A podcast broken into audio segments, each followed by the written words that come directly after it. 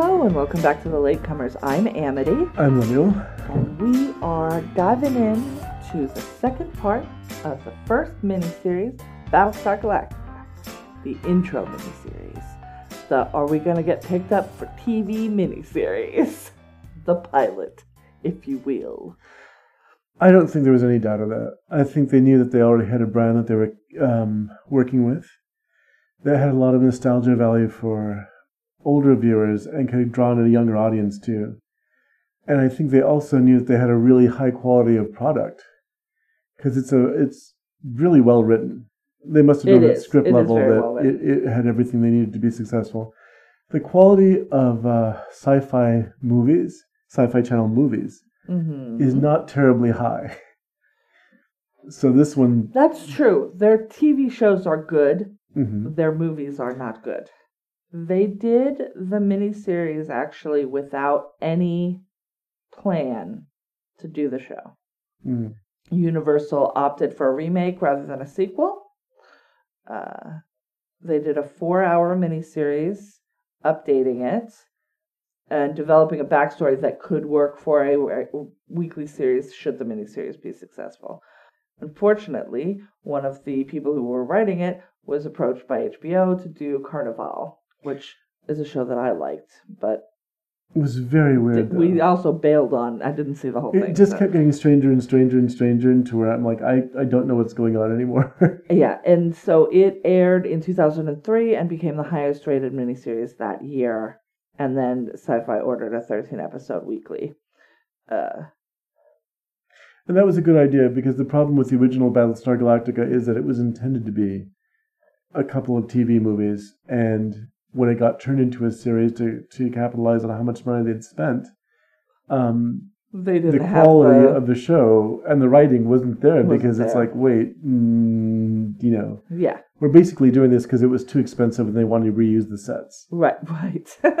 yeah, so I don't think we're going to have to worry about that because they Mm-hmm. built in a thing. And it's a finite Right. series. That's the other thing. It's only four seasons hmm uh, and another movie and a web series. So only, but uh, and some of the seasons are pretty short. So It's- well, I like the fact that again, like HBO, like other cable channels, you can control the quality by not having to mass produce things for right. Also, 30 hey episodes to a Netflix, it doesn't have to be ten episodes. Sometimes eight is enough. That there was, was, a TV, show. TV show. Yes, I know. Uh, with Dick Van Patten, not Dick Van Dyke, different man, Balder. Dick Van Dyke still has a beautiful Dick head of yes, hair. kept his head of hair. Now that I think of it, Um, okay, so we're gonna dive right in. Uh, part two. We've got the civilian ship, we'll call her Colonial One, with the Mhm. president and Baby Adama, and we've got the Battlestar Galactica, which is headed to Ragnar Avalanche. Nope, that's not what it's called. Ragnar Avalanche. It's not Ragnar Anchorage. Sorry, all of Alaska. I apologize. Ragnar Anchorage. They're going there to get uh, guns, basically. And they think that the civilians have been blown up. But they weren't. It was a trick by the smart younger Adama with his jawline. And they're collecting, they're still collecting these ships when the Cylons um, come in force. And they're not going to be able to duplicate their trick again. They're Right. going to have to jump.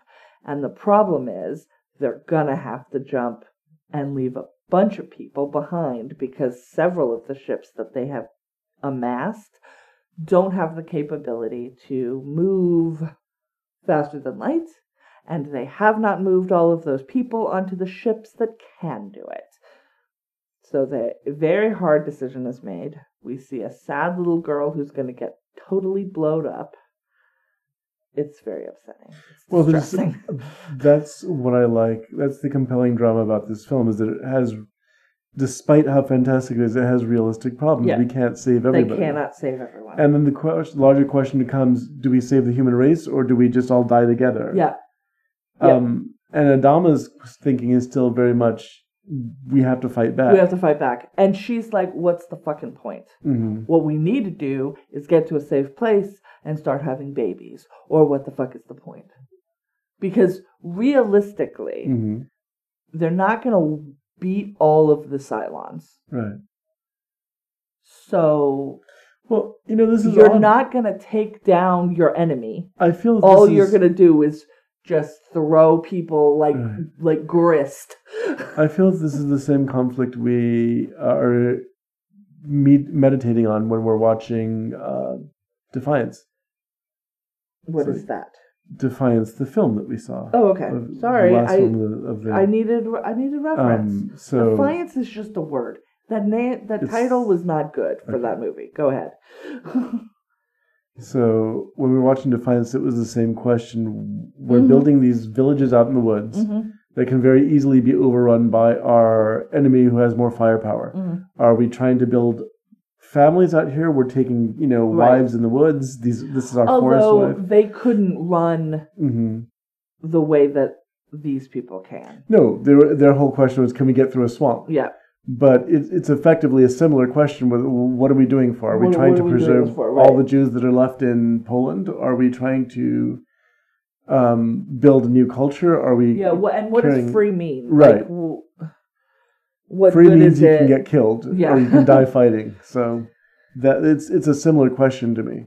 So she was told uh, that you know they communicated that they were going to Ragnar Anchorage, and so that is where the ships that can So the, make the jump mhm. end and then Dama going communicated that to, to Roslin. President Roslin. Yeah, they'd already they she already knew that. Mhm. She's like, you guys go ahead, do whatever you're gonna do. We're gonna collect refugees until she couldn't collect refugees anymore, and then she goes and meets them. Now at Ragnar Anchorage, we've got we've got an arms dealer. We've got a rando, Mhm. just a dude who doesn't appear to have a ship. He says it's on the other side of something. It was unclear to me when he said the other side. I'm like, the other side of what? Well, when Uh, things are round, you don't really, you know, other side like a door. So he is looking not great. hmm Um, Now, what was his excuse? His explanation was that he was an addict, or he was I don't think he was giving some sort of story for why he was so pale and wasted looking. I don't recall. Mhm. Um, but and he gets worse as they as they're together. Mhm. So there's an explosion, and oh, because they're moving. I love this. You see them moving. This is the crew of the Galactica. They've yeah, the crew there. of the Galactica is moving arms around. They're Uh-huh. moving weapons around, and you hear them yelling like different characters yelling, "Be careful with that! Be careful with that!" And I'm like, Mhm. "Oh, good!" And fucking somebody tips over a whole thing, and a live. It looks like a giant ass grenade. I don't know Mhm. what it was. That's what it looked like, like a big grenade, like a right. like a coffee can size grenade. Uh, rolls out and blows basically Adama and this arms dealer, which Mhm. he's basically taken under, uh, uh, put under arrest, Yes. uh, through this door, and then the door closes and they're sort of locked in, and he's like, "Well, there's a way around, so I'll meet y'all, you know, a- around or whatever." And so he's walking with this dude. Adama is walking with this. suspicious Adama is character. walking with this suspicious character Right. who, and I'm just going to follow that through. Um, they get to wherever the far side of wherever I don't know. It was weird. There was Well, the idea was that they're they're trapped in one tunnel. There's no egress through the place where they came in because it's covered Right, with that- debris now. Yeah. So they're now going around. So he's like he's yelling through the door. We'll Uh. meet you on the other side or whatever. Um, still, so the there's some sort of exit where they're going to meet Yeah. them. Um, so as they're walking, Adama is basically figuring out that this is a Cylon. hmm That's why he's sick because the radiation here affects their Their cybernetic makeup or something. I'm not sure. It's, I believe it's. No, actually, I don't know that it would ever explain beyond they the do um in the very last scene uh um there it's whatever oh, what's the word for it's basically their synthetic makeup Mhm. whatever that you know that polymer is that holds them together, that Mhm. their brains run through, is uh, damaged by this radiation. Um, and he ends up. Do they end up killing him? Oh yes, he attacks Adama, and then Adama kills him. Right. There's a big struggle because these are they're much more powerful than human beings. Yes.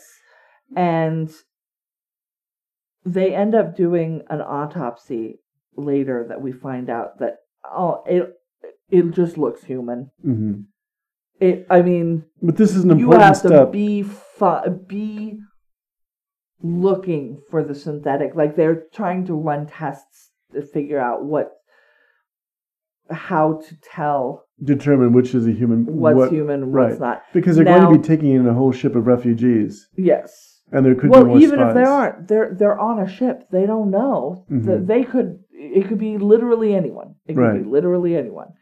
Hey guys, I know a thing, and it could literally be anyone.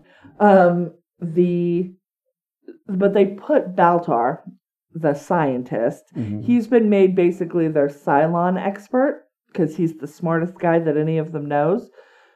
He's also having what appears to be a mental breakdown because he sees number six everywhere uh, on his lap, giving him a hand job in the middle of the fucking which was bridge, very which funny like, the scene where he's got right.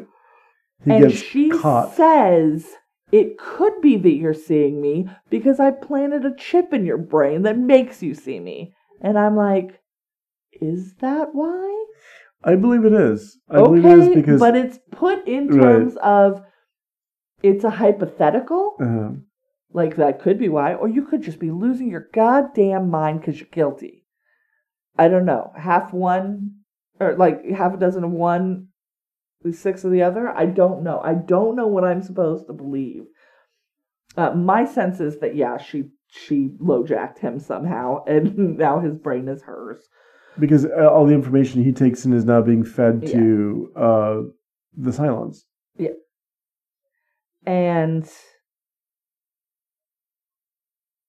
she so he sees or it is brought to his attention that there is a Cylon device in the main navigation area of the ship. hmm But he can't just be like, yo, that's a Cylon device, because how the fuck do you know that? Um, so he has to like find a find a roundabout way to blame it on somebody. And he picks a scapegoat, seemingly at random. And this is Doral, who is basically in charge of the transition of the ship to museum. So he's been on the ship for six weeks He's had access to all the systems and has had access to the systems and the room because he's making these changes into the museum. Now, it appears until the final scene of this episode hmm that he's been picked at random because he's a convenient scapegoat.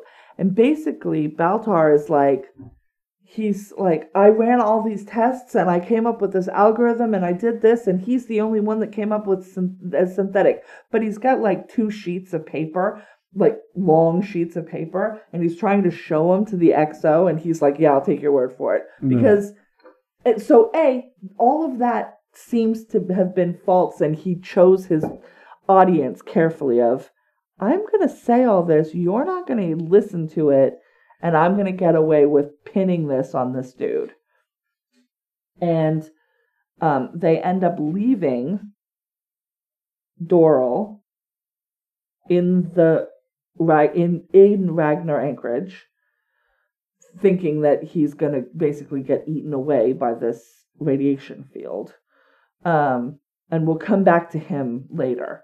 But for all the world, it seems like he and he says, um, "What's this thing up here?" And then everybody's like, well, "I don't know. I I started seeing that like a week ago, and I didn't realize it was out of place." So he they get the Cylon device, which we don't know what it is. It looks It looks like like an intercom system. hmm Like it looks like a speaker with buttons on it, but like round. Do you know what I'm Yeah, talking about? Like so, those yeah. old intercom systems, or um, It looks just or like a like in the like in in maybe 2003 if you had a conference room and you put like a speakerphone in the middle of it this is what that looks like well, it wouldn't look out of because uh, it, it's got like all these dots on it like a like it's um like a speaker it wouldn't look out of place in this very kind of retro spaceship that they have. I think. i don't know it looked like it looked like an answering machine or a, Mhm. or a or a conference call thing very weird so that's what happens there aaron doral public relations specialist being fingered by baltar who needs a scapegoat because he can't just be like hey i know that's a cylon thingamajig because he cannot explain how he would know that because and he's got people going oh, i bet you feel pretty guilty though because your program is what they used and he's like "Y- yeah and, he, and and and the people are like but you shouldn't feel bad because you couldn't have possibly known. He's like i don't i don't feel bad but you know it's weird. And meanwhile number six is like whispering sweet nothings in his ear and has her hand on his junk but nobody can see it. So weird. It is a very i love how really uncomfortable that scene is when he is being sexually aroused by this hallucination or actual or thing plugged into his thing in body his brain yeah and someone just catches him just sort of sitting there Like, goggle mouth being Uh, are you like- okay? Yeah, because his his head is at a ninety degree angle, and he is audibly making sex noises. right so if you just walked in on a person sitting on a chair groaning in And- and pleasure when he's you're, in the middle kind of, basically like the bridge, Right. there are people within ten feet of him doing their damn work, and I'm just like, ooh, this is not the time or would the you, place, would, would you like a moment alone Not the there time or the sir place. Um, the this is also sort of at the same time we've got the president now here with her little baby fleet, and she's um having basically the same arguments with William Adama hmm like the war is over. I don't know how else to tell you. We lost. And they're like, the war has not even begun. And she's like, that's cute. We need to run and have babies. like, she literally says that. We need to run. And the young ones, not you or me, clearly, because we are past baby making age, the little, the younger ones need to have babies because otherwise humans are done. And what are we fighting for? And so there's this push pull push pull push pull. Lee is pretty firmly on the side of the lady. He's pretty firmly on the civilian side. He's not breaking orders but he is getting the military uh, leaders to sort of soften to her give us disaster pods they won't give any personnel to help the 50,000 refugees that they say they have. They say they won't give any space, but I think that's going to probably change pretty quickly once we get into the actual meat of the show. Um, but he's also reporting for duty because he is now the highest ranked fighter that they have yeah uh higher even than Starbuck. What's Starbuck been doing? Starbuck's been in the brig, and also she came out to fight during one of the conflicts. She came out to fight. She's upset because they lost a bunch of the mechanics. Every time she finds out somebody dies, she just says right, which Mhm. is not a character um characterization that I'm enjoying. So I'm hoping that that doesn't continue. Mhm. She's told also that Lee died because they thought Lee died, and she says, Right. But then, when he's alive, she's very happy, and it's like, So, wh- what is it that you're not enjoying, or what is the I just don't like that response. Like, you can be stoic in your Mhm. response. I don't like this one. And it's in the writing. It's not Mhm. in it's not in anything that she's doing. I don't I just don't care for that Okay. as being her coping mechanism, which you know, I'm a fan, so I don't get to decide. It's that's still true, right? no, you know that's kind of uh, the newer generation of fans seems to think they should be heard by creators. Yeah, and that's always a conflict where you feel as a creator that you are following sort of a, a your own idea about how you want these characters to interrelate and interact with each other.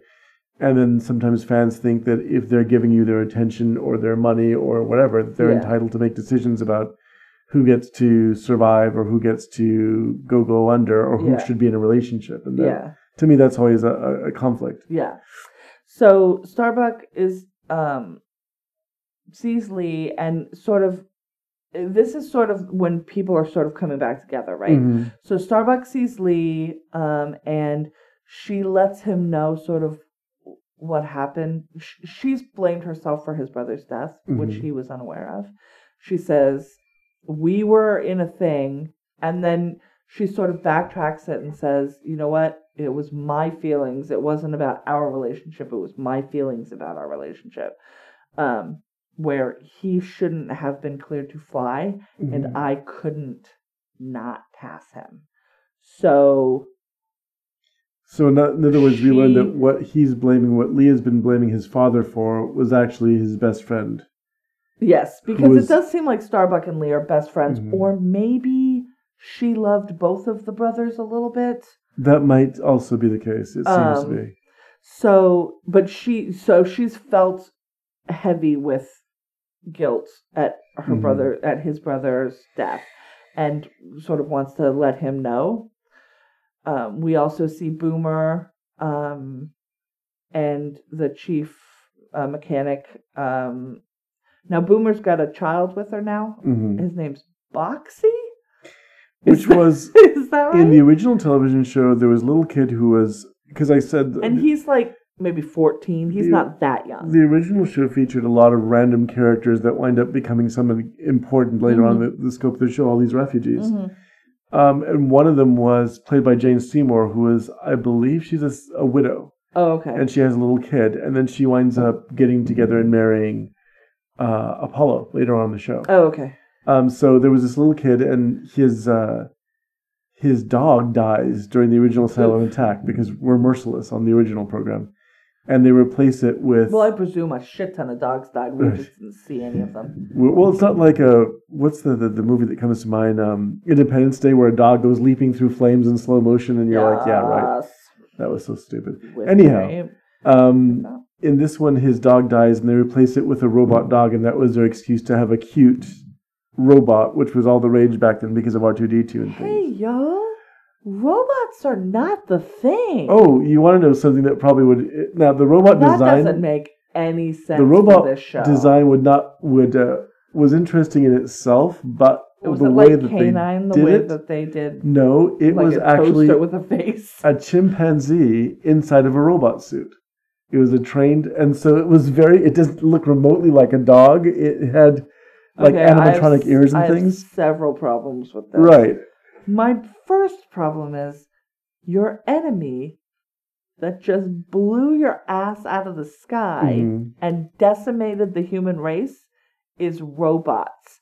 Maybe we don't get a robot pet so fucking quick. What? That's some fucking poor planning. If I see a robot on this show in the first five episodes, I'm gonna lose my damn mind. I'm gonna get so mad. But this kid Boxey, he um his both of his parents basically are dead. One of his dad is a dad his dad is a fighter. Mhm. like a fighter pilot.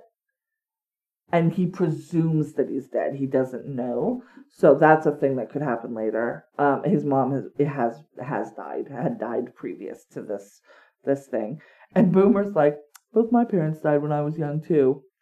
Let's go kid. And Just then later she gives him a cookie. That's that's Muffit. i don't don't show me that It's I will put it on your. You should put it on the Facebook page. It's A travesty. Don't do it now because this is an early episode. That's Because the dog might show up. it looks like a a deranged teddy bear well, they didn't keep it for long, apparently, because they because thought it's a nightmare. they thought it was going to be the R two D two of this show, and it just no. did but, not but work. But once again, thematically, Right. No, no, I don't think it'll fit in this universe or this iteration of of the story. But yes, the robot dog Yeah, a was a big part of the show, and there was a chained, chimpa- trained chimpanzee, you know, covered in gaffer's tape and fur, from what it looked like, Right. sort of wandering around. Right. And, So as we have this ongoing, we need to run and populate versus we need to go back and fight. Mhm. Go back where is the other question is Right. And and she asks him that like where are you gonna go hmm and he can't answer that because he Yeah. doesn't know where the cylons are located um so they send starbuck out they say go take a look and see what you know can we go out of the storm and and Which fly direction? Because right now they're under the cover of the radiation. there's a radiation cloud which has like a an eye Uh-huh. Um, so she flies through the eye, and it's there's rights and lefts apparently. So it's not just an eye; it's like a like a tunnel to get Right. out of it. And she pokes her head out, just like her the nose of her ship out, and there's just fucking Cylons everywhere. Big, huge ships, the little ships that Mhm. were taking them out. They did notice at at some point in the first episode that like there are no pilots, and I'm like, yeah, nah.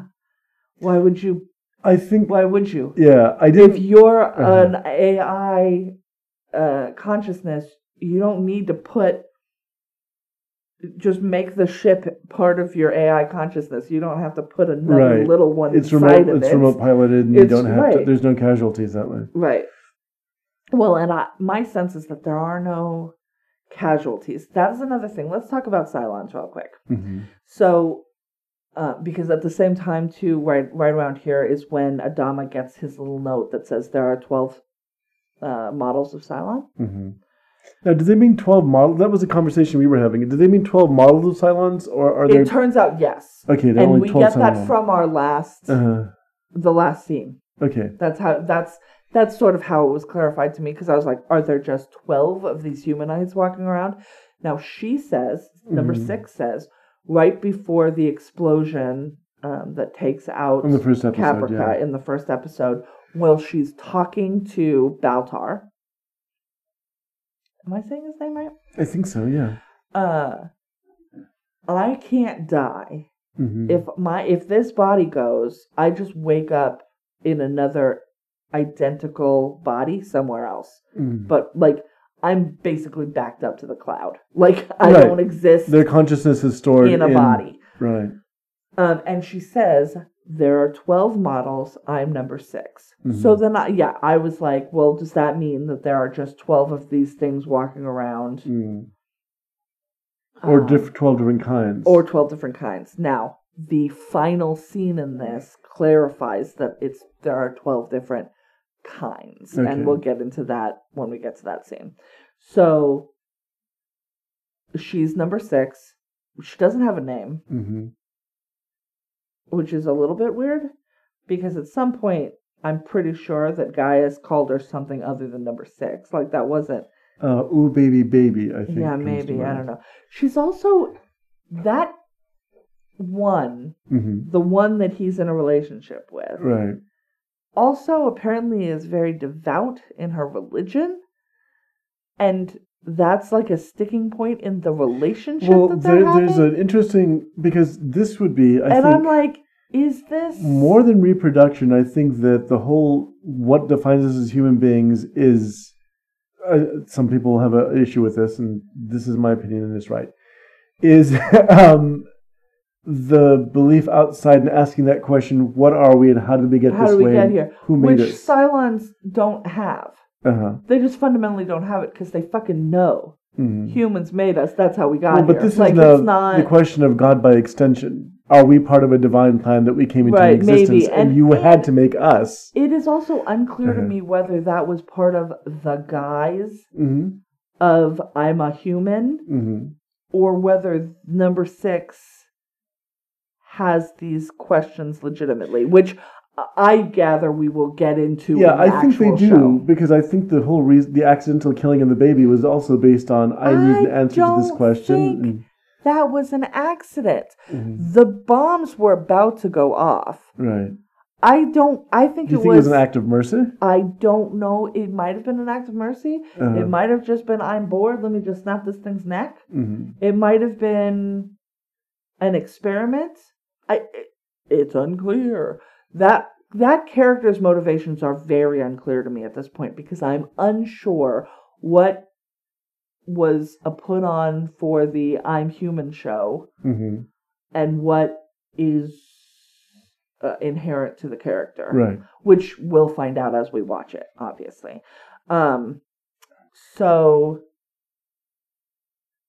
Starbuck is like, uh, it's a shit show out here. We cannot Right, and this is going back to him flying out and just come out or and fight. him. I'm sorry, I keep I keep saying him reconnoitering when Yes. she goes out and and uh, Starbuck has gone gone out to check, and she's Mhm. like, "It's it's fucking Cylon-a-palooza out here. I can't. We there's." And they're like, "Come back, come back, come back." And I think that's when Captain Adama is like, or Commander Adama is like, um, "We gotta go. We gotta run. We we are overpowered here, and we have the entire human population with us. I can't fight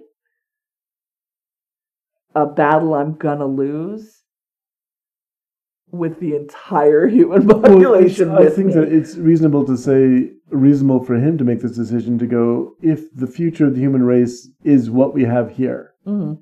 Um, then I'm going to make us all extinct if I persist Right. in fighting. He finally has that realization. Mhm. I don't think, I and I and I think if the civilians and the military had stayed sep- in separate locations, Right. he wouldn't have had this Yeah. realization. So then he does the the Earth speech. hmm Um, Now, why don't you explain what your speech is? Because so it starts with they are. He says, "Okay, we'll we'll go. We'll Mhm. run."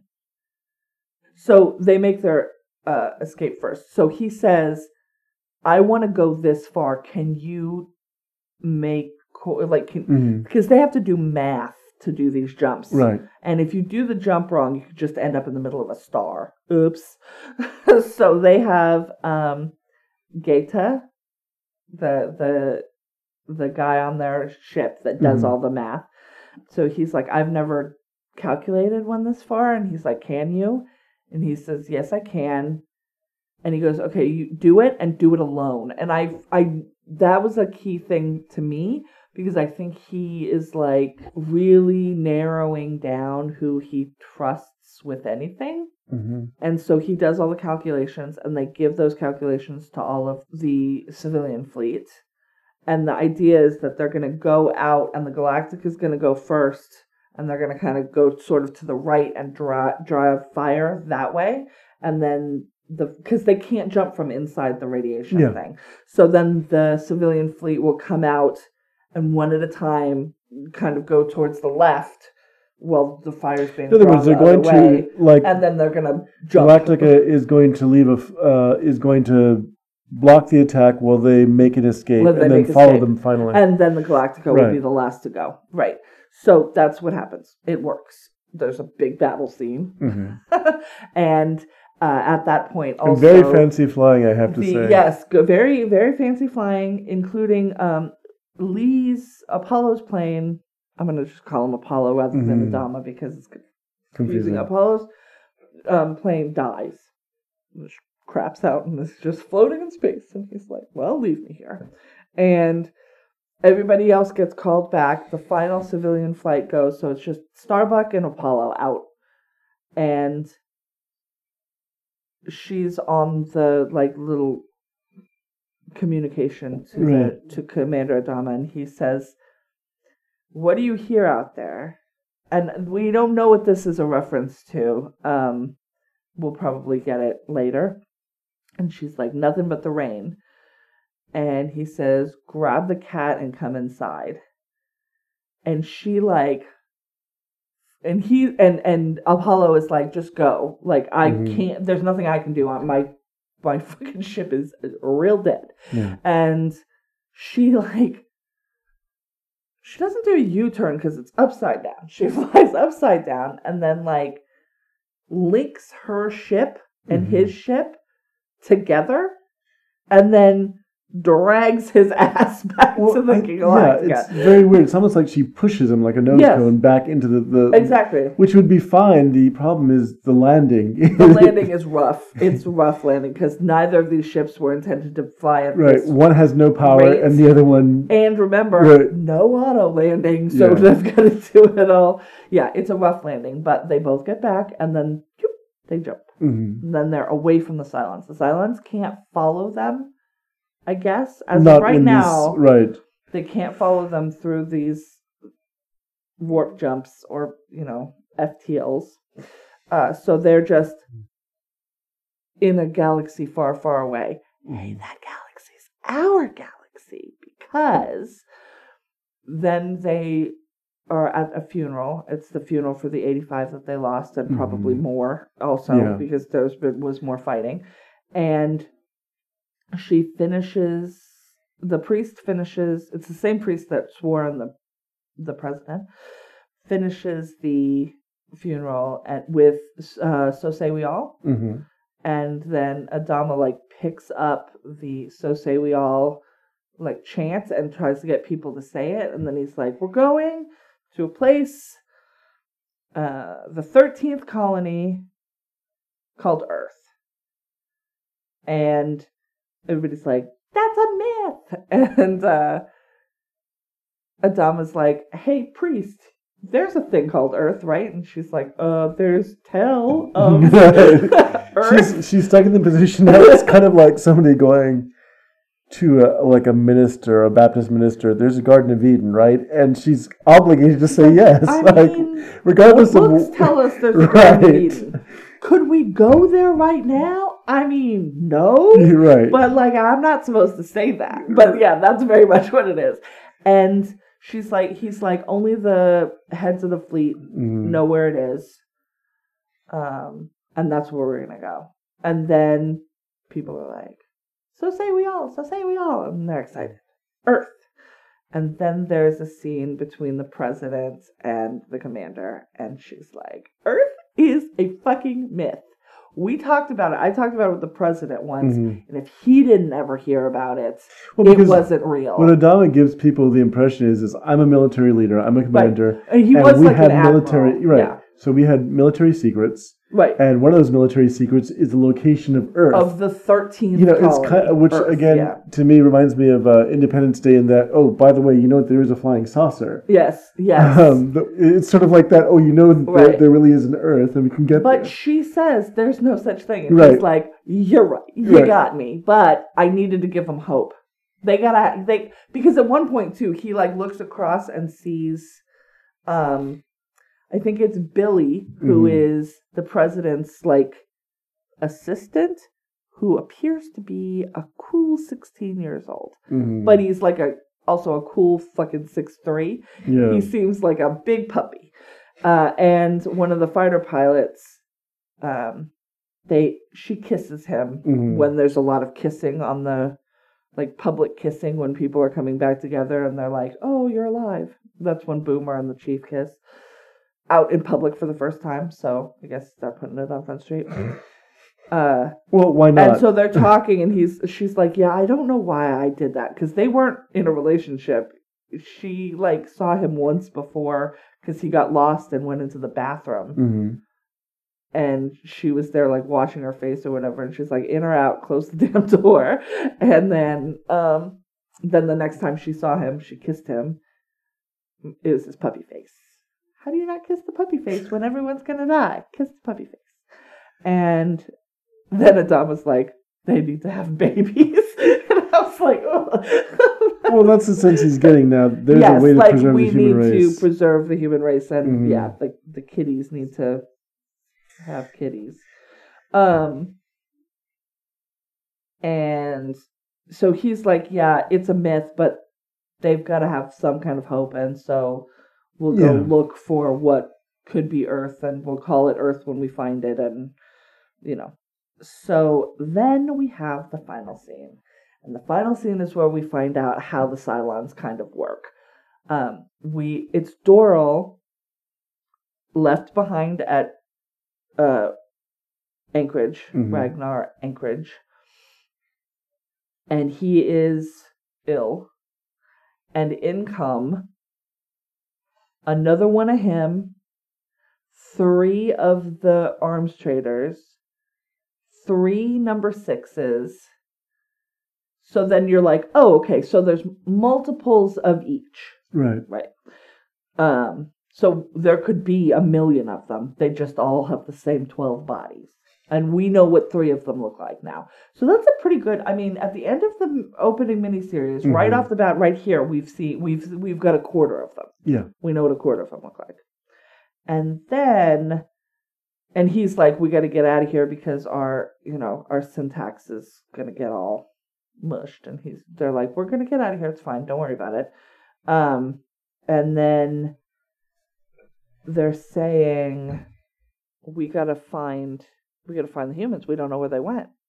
And then another one comes in and says, don't worry, we'll find them. And that one is Boomer. No, Grace Park is No, a Cylon. One thing that we didn't cover is that earlier in the um, in the program, when number six is talking to Baltar, and he sees that Right. Cylon device. It's he says like, there are some that don't know that they are, That's right. And that they She's like, well, they won't be aware. says in the same way that Mhm. she says, I might have tagged you with a thing in your Right. brain. The Cylons on board. There, there are other Cylons on board. That's how you you know that because that's Mhm. a Cylon device. But they might not know that they're Cylons. yeah. they And might so be the, the, the idea is that until they're activated, they they don't know what they are. Some they- of them, Some of them, not Yeah. all of them, some of them. They don't know that they that they're not human. Right. So the impression that we're getting is that Boomer is completely unaware of the fact that she's not human. You know what's weird about it though? Mhm. They're all wearing the same clothes. Each of the models is wearing Mhm. the same clothes as the other ones of that model. How do they do that? There's a day when they coordinate and they mark it off in their calendars using their shared it must consciousness. be is what's in their little I don't know, it must be being sent to their brains because she's wearing fatigues like she looks like she's on the Battlestar, Right. but she's not the one that we've been seeing. That's Mm. the thing. She's not the one we've been No, because the seeing. one we've She's been seeing is dead. No, Wait, no, we've seen Boomer. one that. Oh, Boomer. I'm sorry. Yes. I'm talking about Boomer. Um, specifically, yeah, she's well, it dressed could like be she's since on. since number six is uploading things constantly. It could very well be that they're uploading. yeah, just Right. yeah, but it's weird that they're all wearing the same. Like, why is Yeah. why? I mean, I guess so that they could do weird twin things. That must be the reason why to, to entertain themselves while they're bored in outer space. It's just it's a weird little. Uh, it was a Mm. weird detail that they were all each of the models was wearing. So now we actually have a full third hmm of the twelve Right. models. Now, presuming a that there really are only twelve. Well, I guess that's the that's also B and C. Mhm. Presuming that there are really only twelve, we know what what four of them look like. Yeah. No, it's it's it was a good twist at the end. It was a good way of continuing the series. I literally was like, no, so this wasn't something that got spoiled for you. no, she's not the one. Mm. She's not the one. I Okay, know. then there's. I know of a different model, Mhm. and I don't think that we're gonna know until the very end because I think it's a like an end thing that I Mhm. know. Oh, I gotta stop with this. Anyways, uh, so that is the completion of the miniseries of Battlestar Galactica. I don't know when season one starts up. I'm gonna assume it's like six months later or something like that. We'll find out next week. So for this season, we're gonna do grades, grades, because I'm stealing from different Okay. people. We're stealing grades from Back to the Futurama. They do a grade for each episode, A through F. Uh, and it's like grading. I'm not going to grade it as an episode of Battlestar Galactica Mhm. because I have only seen this as an episode of Battlestar Galactica, and so it would ha- automatically get an A. So I'm just going to give it a grade for television, like Mhm. how good of a of a piece of television is this episode? And I'm going to give it an A minus. I think it, I would agree. I think that one of the faults of the original Battlestar Galactica is that it was still, it still was trying to use a lot of tropes that were like becoming familiar to science fiction viewers or people who were watching science fiction Mm. then. So there was the robot dog, there was you know the Woof. yeah well exactly that's what the No. robot dog did. Different kind of woof. Um, but uh, so this one pushed past all of that. There was no, you know, cutesy cantina full of aliens. There was no robot dog. There were none of the things that, by that point, were already becoming boring. Yeah. Um, I think the only thing that it, that still, although it works as a, as a trope, is the sort of jump into hyperspace thing that everyone does now. You know what though? I'm gonna assume that when we have regular space flight and Mhm. colonies, hyperspace or quick quick we're gonna have to figure out some quick Right. method of getting from place to place because it takes too goddamn long. I right think now. the warp speed, though, is that whole idea is if if we survive that make a wormhole, make a no. I'm I'm on board. hundreds of miles away, uh, hundreds of years away. I mean, fine. I don't. least. Once again, Mhm. this could be seventeen thousand years in the future. I don't know. The if I you want me to tell you what the original Battlestar Galactica was, is that uh, it ended the original series with this kind of philosophical conversation between I think it was Apollo and some of the others on the flight deck, and they were like, "Well, what happens if there isn't an Earth? What do we do?" Well, we're going to, you know, we'll just have to keep going until we can find a place to stay. And I think for some reason they're called away from the radio, and just as there are, you hear the Apollo 13 moon landing going on. So the I so they're not even humans. no no no no they're humans, but they're humans from another galaxy. Because well, I'm gonna go ahead and posit that they're not humans. Then Well, they're not humans in the sense they're not, they're not they're not Earthlings. they're not Earthlings, and so they're coming to look for Earth because they actually understand something that apparently we don't understand or exists in other mythologies that the human race was seeded, Seeded, somewhere out yeah. there and No, So I know. We they- we that very- Prometheus. but that very clearly makes it oh well then the human ra- they are exen- existing contemporaneous with us and this takes place in somewhere in the mid 1970s Oh, okay. So it's like- now, but Right. it's their few- yeah. Okay, gotcha. That's so interesting. yeah um, i don't know that the new I have a problem galactica will do it that with way that Uh-huh. because of the. Did they get seated with better technology than we got seated with? no the idea was that like um, for instance if the human race or let's say uh, it was like a european colony in the middle of the amazon Okay. they're going to have to struggle to start all over again so opera houses and other civil- marks of civilization are not their first priority So what I'm saying is Mhm. they got seated with more than we got seated with. No, no, no. Not seated. Maybe isn't the best term. It's like there was one race of human beings. Oh, they're the. Oh, okay. See, I never, I never under. Yeah, no, I, I never that- followed it as it was people, and then people just, you know, it was humans, and it, oh, it, it seemed more like something way more advanced than Mhm. us. Put like a baby us here. No, no. The, the, their their version of the story is that we were like the missionary outpost in the middle of the, the Congo or something, Oh, okay. and then they lost track of where everybody we were. was murdered. It's Right. fine. We didn't belong there. They lost track of where we were, and then now they're looking to see if there's any of us left. Okay, that's So interesting. yeah, So they're where we came from. right. They Okay. are. Gotcha. Not Which they again are. follows They very much- started at the same place as No, no, us. no, and no. Yeah, and again, I'm sorry. Maybe seated is the wrong term to make, but it's just like, yeah, we we were the long lost outpost that they're looking for. Gotcha, gotcha, gotcha, and gotcha. we're How not really sure that they- upset will they be with Uh-huh. our sad? Like, we don't have anything. well, we certainly can't welcome fifty thousand refugees. Fifty thousand? I think that's how many were No, left. I'm saying Earth could definitely take fifty thousand people. That's not that many people. No, but I mean, we don't have the resources to support ourselves as we are right now. Fifty thousand people is almost nothing. Okay. If you said fifty billion, No, no, that'd be an issue. Mm. 50,000 people is the population of Alameda. Unless they can tell us how to get rid of. I mean, 50,000 people is Plastic? like nothing. Get rid of plastic. Use their technology to just like warp all the plastic away. I, Because like think about um, Alien Nation. I think there were three million. yeah. Well, I suppose so. It's the population of the city, but it just seems like it, Yeah, fifty thousand's like not even the population of the Mm. city. It's like Or was it? Lake County. It is Like, fifty it's- thousand people, right? yes, it's fifty thousand refugees. It's all. It's like it's such a negligible amount. Mm. It's a very very small amount. Um. Yeah. So the other thing I'm stealing is from Dawson's Speak. They're Dawson's Creek podcast, and they uh, do a Who Won the Episode. Who do you think maybe came the furthest from the beginning to the end? So you're talking about the character or like whose the performance? characters.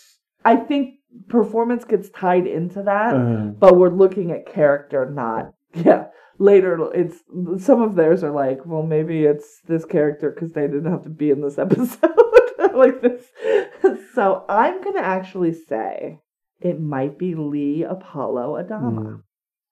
that came that won this episode because he reconciled with his dad and with his childhood best friend who may or may not be his significant other later. I don't know. I literally don't. I like I'm guessing. This is Mhm. not anything that I know for sure. He found a new mother figure. He's well respected everywhere. I think he's he's the one I think won this episode. What do you think? I think that the president did. I think that putting aside her own personal grief or her own fears of her mortality, Yeah. She was able to convince Adama against what his instincts were to push further. It's like the human race is more important than you either going out in a blaze of glory or you getting revenge. Right. It's more important than that. And so she was able to inject part of a like more humanity into his vision of the future, or Yeah. even give him a vision of the future. Yeah. His immediate thing Because I think he is, was like, just throw yourself on the pyre. Right. It's like again, like, everyone else is dead, you might as well be dead too. I mean, that's a weird way to look at it, but okay. Well, no, no, it's not. I don't think so. I think he just saw it as this sort of blaze of glory. The human race died fighting, Yeah. but um, but that's That seems a waste. if you have the opportunity to save It's the human like- race. Pot committed is fake, everyone. You can just stop putting more money in. You can Mhm. walk away at any time. Yeah. Um, I agree. Okay, so you think the president and I think Lee Adama. Mhm. So I think that's fine. We don't have to come to a consensus. Do you have anything you want to recommend this Actually, I week? have something I want to recommend, which is What? not a new film, but it's the same thing that you just saw. Uh, last night we were on Amazon and we saw um, Molly's Game. Molly's Game. I have been looking for this movie on the Roku for the last six months. hmm I wanted to see it. The only way I was able to watch it before last night was to buy it on Amazon for like $24. And I was like, I don't know if I like it. I don't want to buy it without watching it. This is an Aaron Sorkin uh, written and directed movie starring Jessica Chastain about uh, the so called poker princess, uh, Molly Bloom. Who's Irish, Yes, indeed. regardless of what she says. What, what, what do you want to say about it? I think that it, Aaron Sorkin is a really talented writer, and he seems to have a really good handle on the way that intelligent people speak to each other and the way that they communicate. And he also seems to have a big focus on integrity, Yes. and that's kind of what I like about watching the stuff that he develops. yeah. is It's, that we're um, looking at people who, goals. who have like a center, a, a good like a moral. right compass. They're pointing north. Yep. Um, and how people get lost from that, and how they have to find it, or how to orient yourself again once you've made a mistake. So her story is very compelling, judging even from the opening scene, and it's Yes. very talk heavy. At the same It's talk time, heavy. It's not a series It's- of conversations. It, no. The story moves along very, very it's quickly. very heavily reliant on voiceover, but it actually works. Because I was like, oh, are we doing this the whole movie? Where Jessica Chastain just talks at a clip just a lot of words coming out of Jessica Chastain over scenes of other of things Mhm. happening, and it works. And it works one because Jessica Chastain is extraordinarily talented, uh, because Aaron Sorkin writes really well. Now here's here's a truth, and so don't don't at me. Aaron Sorkin is terrible at writing women typically. This character is a woman, but for all intents and purposes is completely androgynous. She's there is no relationship in this movie. She could be a lesbian. Mm. She doesn't have sex. She doesn't kiss anyone. She doesn't have any romantic relationships. She's avoiding romantic entanglements by people coming onto her, but she, for all intents and purposes, has no sex drive. Now, is that true of the character? Who knows? This is based on a book. He did meet her. It's also possible that she was like, none of your fucking business. All my other shit is everywhere. Y'all know too much about me as it is. I'm keeping that stuff to myself. I don't know. But by desexualizing her, almost he almost makes her not a woman, which is maybe problematic in its own way. But yeah, he's not great at writing women. But this character is actually very well written, but defeminized, significantly defeminized. I like her. I think that when you say that, you know, defeminized, it's. I think that the character that she played might not have actually had time for romance, and if it is, it has nothing to do with the story. It no exactly if we were introduced to some sort of romantic element, it would just slow everything down. right. And the movie and I think at a. that he knows that he's bad at it, so he Mhm. why would why would I do that anyways? I have a sense that she was like, why would you do this? It's not about the story. But it is notable that a 35 year old woman apparently had no romantic attachments, and we've watched her whole well, life. Well, this is during a period of time. Okay, so it's not like this is the long term. This is during the period of time that she's doing this, and she basically isn't sleeping, and she's working two jobs. But it's until she's- she's 35, so it's a 12 year period. no, but the period of time that we're focusing on isn't about that. It's about the it's time that from the age of the 22 to the age of 35. She's 37 when they finally arrest her, Okay. but 22 to 35, and we're to believe that there is nothing. The- now, granted, there are a Mhm. lot of drugs, so maybe there was nothing. But I'm just saying, it is. It was a like a oh like a noticeable oversight, and it's never addressed Mhm. either. But I was like, so this woman is gorgeous, fending off, like she's constantly saying, I never had sex with any of these people. If I had been involved with any of these players or people, it would have ruined everything. So I didn't. Mhm.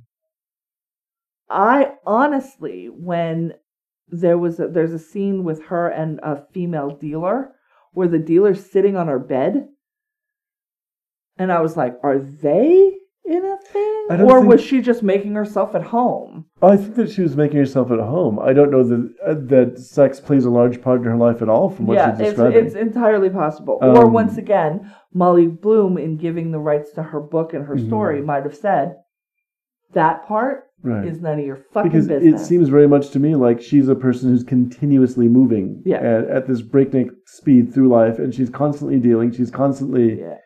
trying to find an advantage. And what I liked about the film was how it addresses her femininity in a different way, which is that, and she addresses that.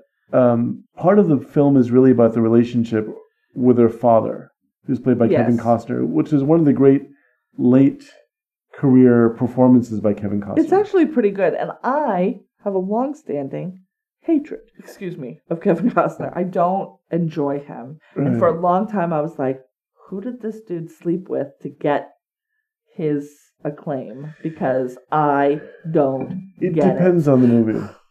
You know, I didn't. Um, I love The Untouchables. I don't care for him in it.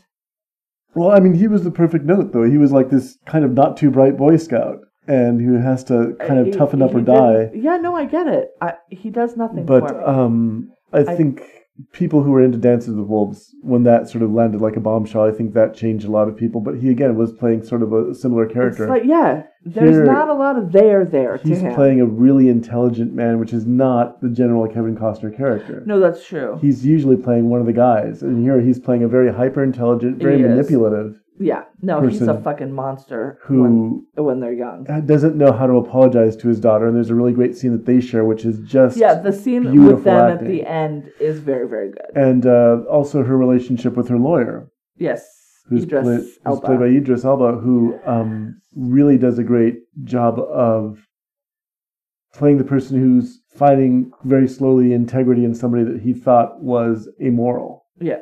But he doesn't. And her kind of the other reason why the sexuality thing didn't bother me is that her responses to things are so guileless at times. She very much almost. I mean, right. it, it it's entirely possible that she's on the spectrum somewhere. Um, because she just responds like if they ask her a question, she's she very says it forthright and right. straightforward, and Yeah, she yeah. won't do anything to jeopardize. She has in her mind an idea of her own integrity that she's not going to do that, She's not sacrifice no Yeah. matter what. So it's a very interesting film. It's a good performance. Jessica Chastain is probably She's so good, well, you know, when I thought you and she like Right. disappears into things where you're Well- like, like in that Mama movie. yes, she was amazing. I mean, that movie, uh, and to, to take three roles. Okay, I'll, I'll put this as the last one. The first one being Tree of Life, where she essentially, it's a Terrence Malick film. She essentially plays the Holy Ghost in this Okay. movie. She speaks barely any lines in this film to a movie like this where she's speaking constantly. constantly, Um, constantly. The voiceover bits on this must have taken. yeah. There, it's very complex dialogue. It must have been three weeks. to me, maybe? it reminded me at times, and I even mentioned this to you in the film. It was like looking at watching a Mamet play, yeah, where there's just these very carefully constructed lines of dialogue. when it started and Uh-huh. it's just VO for like a cool five minutes of snappy, fast dialog Mhm. I was like, oh, also Aaron Sorkin wrote this, so this is what it's gonna be. Right. Like, but it, the to, to take three performances, and Mama would be in the middle. Mama's whole thing is her playing a kind of I don't know rocker chick with the Yeah. who hates She's children. short black hair. She looks totally different. Right, She and to go from- children, she just doesn't want them. She doesn't want them. She doesn't know what to do with them, and her way of not dealing with children in that is feels really realistic. Like she's physically un- incapable of hugging them. She doesn't yeah, know what to do. these are not my children. but the way that she winds up turning into this very first protector because she's Yeah. fighting this sort of demonic presence to be Yep. able to take care of her kids. It's a you know it was produced It's by a- Guillermo del Toro. It's a movie. It's a very it's a fun horror movie. It's pretty fun. And so you put that in the middle of these two performances, going, this is the same Yeah. actress who showed this she range. really and and for a while every time it's like Mhm. um she, her and elizabeth banks hollywood does hasn't figured out to typecast them yet Mhm. hasn't figured them out so they get to kind of do all kinds of different things Right. and that's very exciting i really really like jessica chastain so when i saw she was in a aaron sorkin movie and then it was going to be something about poker i was like i need this movie in my life and I loved it. It was on Starz, um, so it was available yesterday when we were flipping around looking for a movie, and we watched it. Mhm. It is two hours and twenty minutes long. It doesn't feel that way. And part of the fun, I think, also is trying to figure out who she's talking about. I think that there are moments when she's describing her early career doing this for, and, and the kind of progression where she starts out buying a cheese platter and meeting the back of a, was it a bar or something? It's the Cobra. Yeah, well, it's the Viper Room. Right. And then It's the Viper Room in Hollywood, but It's it- the Cobra they call Room. it the Cobra Lounge or something Right. like that. Yeah, And so starting out there dealing with a terrible douchebag, which might be Leonardo DiCaprio. We're not I sure. think it's Leonardo DiCaprio, um, played by Michael Cera in this. Um, whose character never gets a name. His name is just Yeah. Player X because he leans over into her ear to tell her who, and she's like, "I know who you are." But then some of the things that he says, I'm Mhm. like, "Oh no, I don't think that's Matt Damon or Ben Affleck. I think that's Right. fucking Leonardo DiCaprio." Like when he says, "I don't even like to play poker. I just like destroying lives." I'm like, Mhm. "That is some fucking Leonardo Right. DiCaprio shit." Also, it's a nice um, parallel if it is Leonardo DiCaprio because Michael Cera and Leonardo DiCaprio started at a similar age in Right. Hollywood and were still very young when this was happening. Yeah, nah, it's a good, it's good. You, Yeah, it's, it's good. really I liked film. it a lot. um, I might buy it now. Mhm. yeah, yeah. I'll watch yeah. it for free a couple more times. That probably. I feel like this is going to be a good movie for me to put on when I want to go to bed, Mhm. like when I want to fall asleep to a movie, Right. because it's just I- talking. It's just smart talking. Talk, talk, I talk, miss- talk, talk. I'm I, I, I uh, a number of years ago I was uh, with a girlfriend at the time and we went to go see Michael Clayton in a theater, in a local theater, um, and it just I came out of that movie going I really like That movie's real good. um, George Clooney. George Clooney. It just ran away from me. Michael but Clayton. un, until the the titular Michael Clayton. until the Swinton who's in uh, it, and they're they're both really good. yes. But I also really love the idea that I just saw a movie made for adults. Yeah. And as much as I like superheroes, Sometimes I like to go to a and grown up movie. This is a movie about adults dealing with adult conflicts, adult situations, and and so yeah, it was just like, oh god, that was a movie that was made for a grown person to watch. You know, nobody had a magic hammer, no one had, or a trident, as we learned from last week. But um, so this felt like the same way. It's like, oh, I'm seeing a movie made for a grown up. I felt like a grown up watching it, frankly. Oh yeah, it's sure. assuming that I'm smart enough to follow what she's doing, yes. which is a big if sometimes, given the way that movies are these days. But Yeah, and he doesn't handhold too much. He Mhm. does a little bit, but there's a lot of words. So at a, at a certain point, that is kind of not required, but uh, I I appreciate it. Do a little hand holding if I've listened to you know fifty thousand words in the last hour or something like that. Like I'm tired, my brain is tired. Just help me out a little bit. But um, uh, yeah, I really I really like it. Really like it. It's on Starz. If you have Amazon, you can get to it that way. I don't pay Dish for Starz. I pay Amazon for Starz because it's a dollar less. And I think we got Starz to watch another movie on this podcast. Clueless, maybe. uh, clueless. It's how we also have Showtime and Cinemax. Yep. Cinemax. I miss Cinemax. I miss the old Cinemax. I don't know what it's like nowadays, but it used to be. Um, it was. It was a really neat. My best writing is done in the middle of the night. I started about ten thirty last night and went on till two in the morning, and I was got a lot done. That's too late, everyone. But the way that I used to when we lived together in um, in Emeryville, at that apartment, the way that I used to know when I was up too late during the period that I was unemployed briefly there was I would start writing after Amity went to bed and leave it on Cinemax. And when I started hearing saxophone music, I knew it was it's time for bed. it's time for bed because that's when the porn movies would start, the soft porn uh, action movies.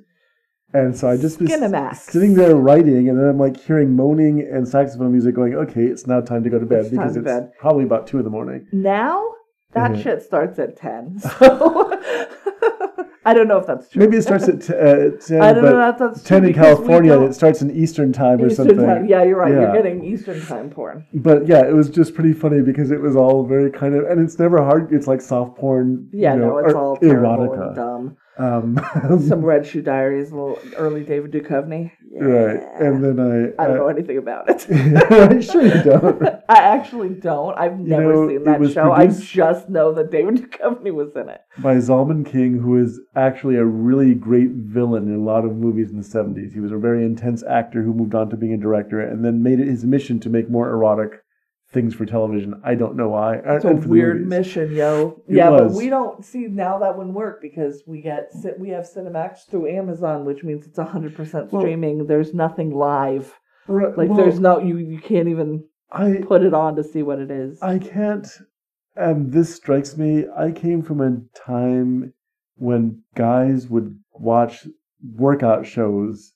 Teenage boys would watch workout shows because he could see girls in like you know you came from a time before internet pornography. Right, and that's what I mean. Nowadays, saying. there is so much. It's so easy to find that it, it, it seems ridiculous. Like everything. what you you guys watched whole shows because it was like called Bikini Car Wash, and there was a chance of seeing a girl's boobs. It's like, well, I didn't. they but watched people did. that what you were waiting to let you know to go to bed hmm teenage boys and turning on and then watching through the my parents don't actually pay for this Oh right, it was all fuzzy and yeah, that kind of thing. I've heard if I tip my that. head this way, there's totally a nipple. There's it's never a nipple. Uh, What's that, pareidolia? Yes.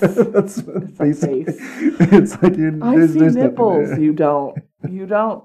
I'm sorry. Those are the don't. nipples of your mind. And sort now like the windows of your mind. but I can't nipples. help but see nipples. All I see is nipples everywhere.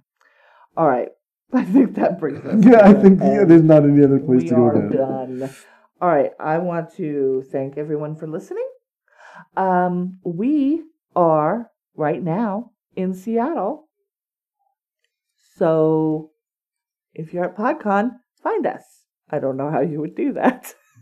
Listen for our voices. I don't I don't know. Anyways, we're at PodCon I don't sound like this, this weekend, and uh, we're very excited about it. And I thank you for listening. If you have any questions, concerns, comments, you can email us at latecomerspod at gmail.com or tweet at us at latecomerspod at Twitter, at latecomerspod on Twitter. Y'all know how Twitter works, right?